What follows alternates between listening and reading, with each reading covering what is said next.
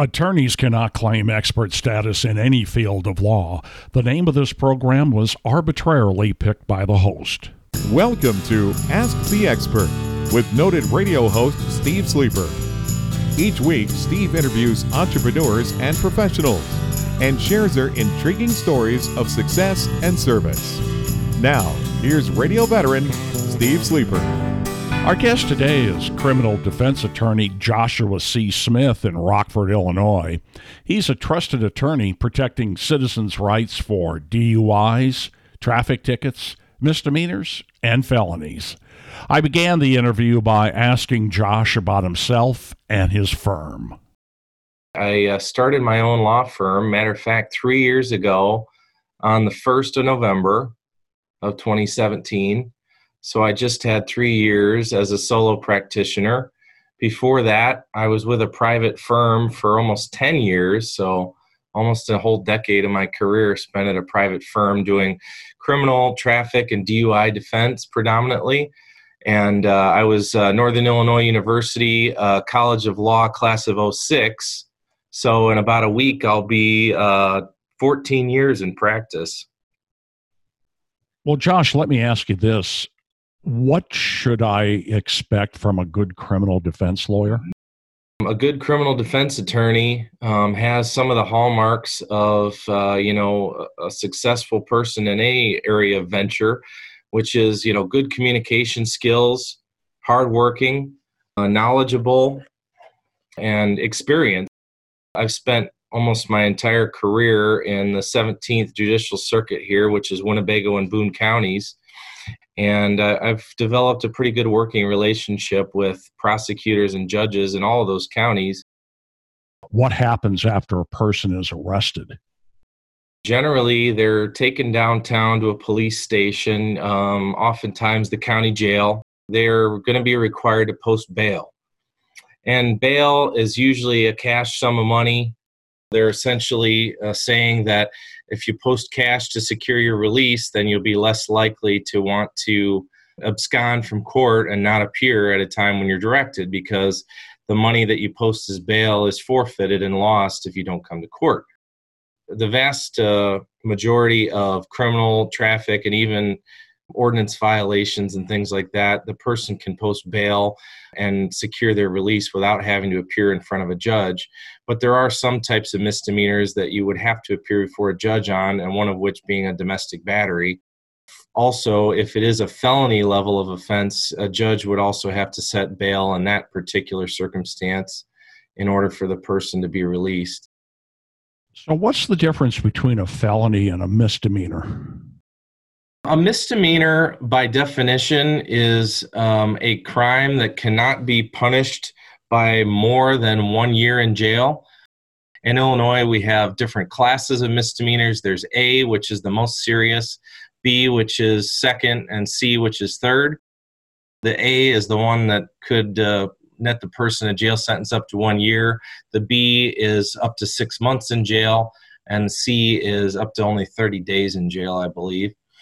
Whereas a felony is, it's a crime that you can be punished with a sentence of up to life in prison, I guess, but it's for it's a year and a day. You know, that's what they call a felony offense, is if uh, if a person's sentence could be anything more than one year, that's a felony level of offense.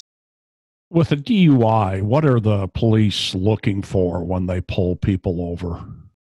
What they're looking for is any indicators of erratic driving. They are looking for things that indicate that a person is uh, inattentive or lacking sound judgment. One of the classic ones in the D U I context is swerving or weaving or bouncing around within the lane, um, touching lane lines. Certainly, they will look for any type of moving violation, such as speeding, or, you know, rolling a stop sign, things of that nature. Do they, the cops, make procedural mistakes?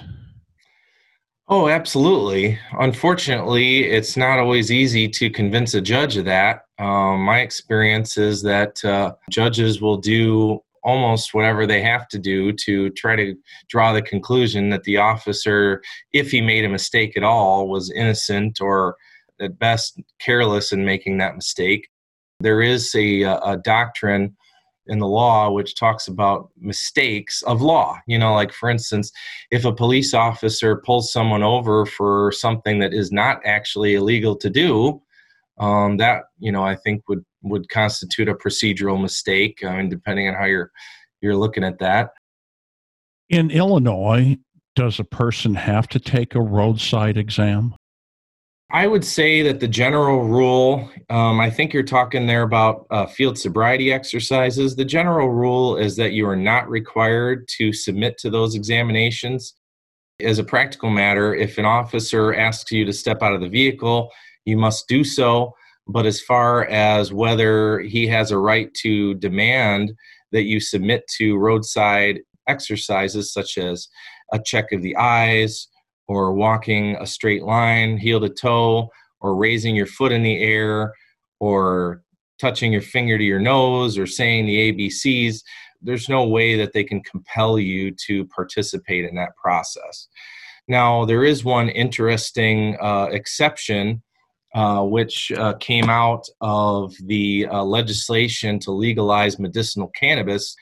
And that is that um, if a person is a medical marijuana holder, card holder, and if the um, officer suspects that the person could be under the influence of cannabis, such as if they, you know, they smell like cannabis or they have, you know, red eyes or whatever, in that circumstance, the legislature actually did uh, pass a rule requiring that person to submit to the sobriety exercises.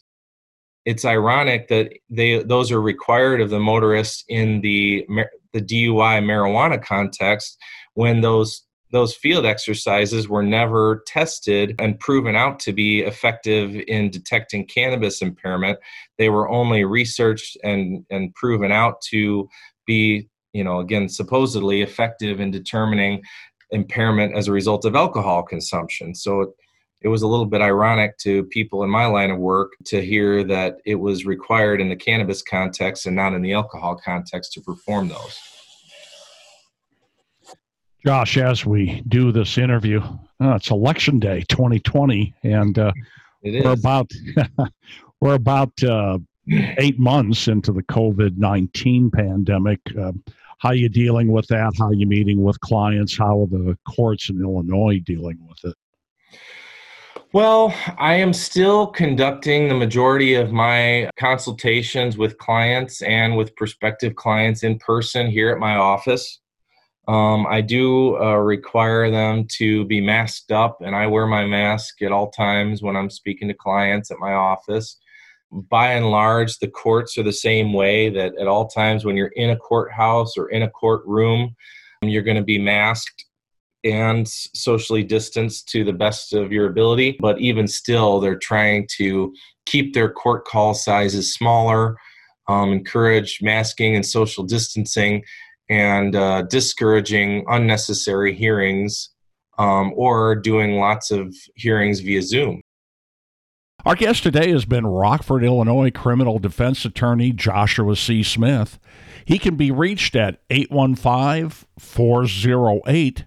nineteen ninety-four. Thanks for listening to Ask the Expert with Steve Sleeper. Join us next time as entrepreneurs and professionals share their intriguing stories of success and service.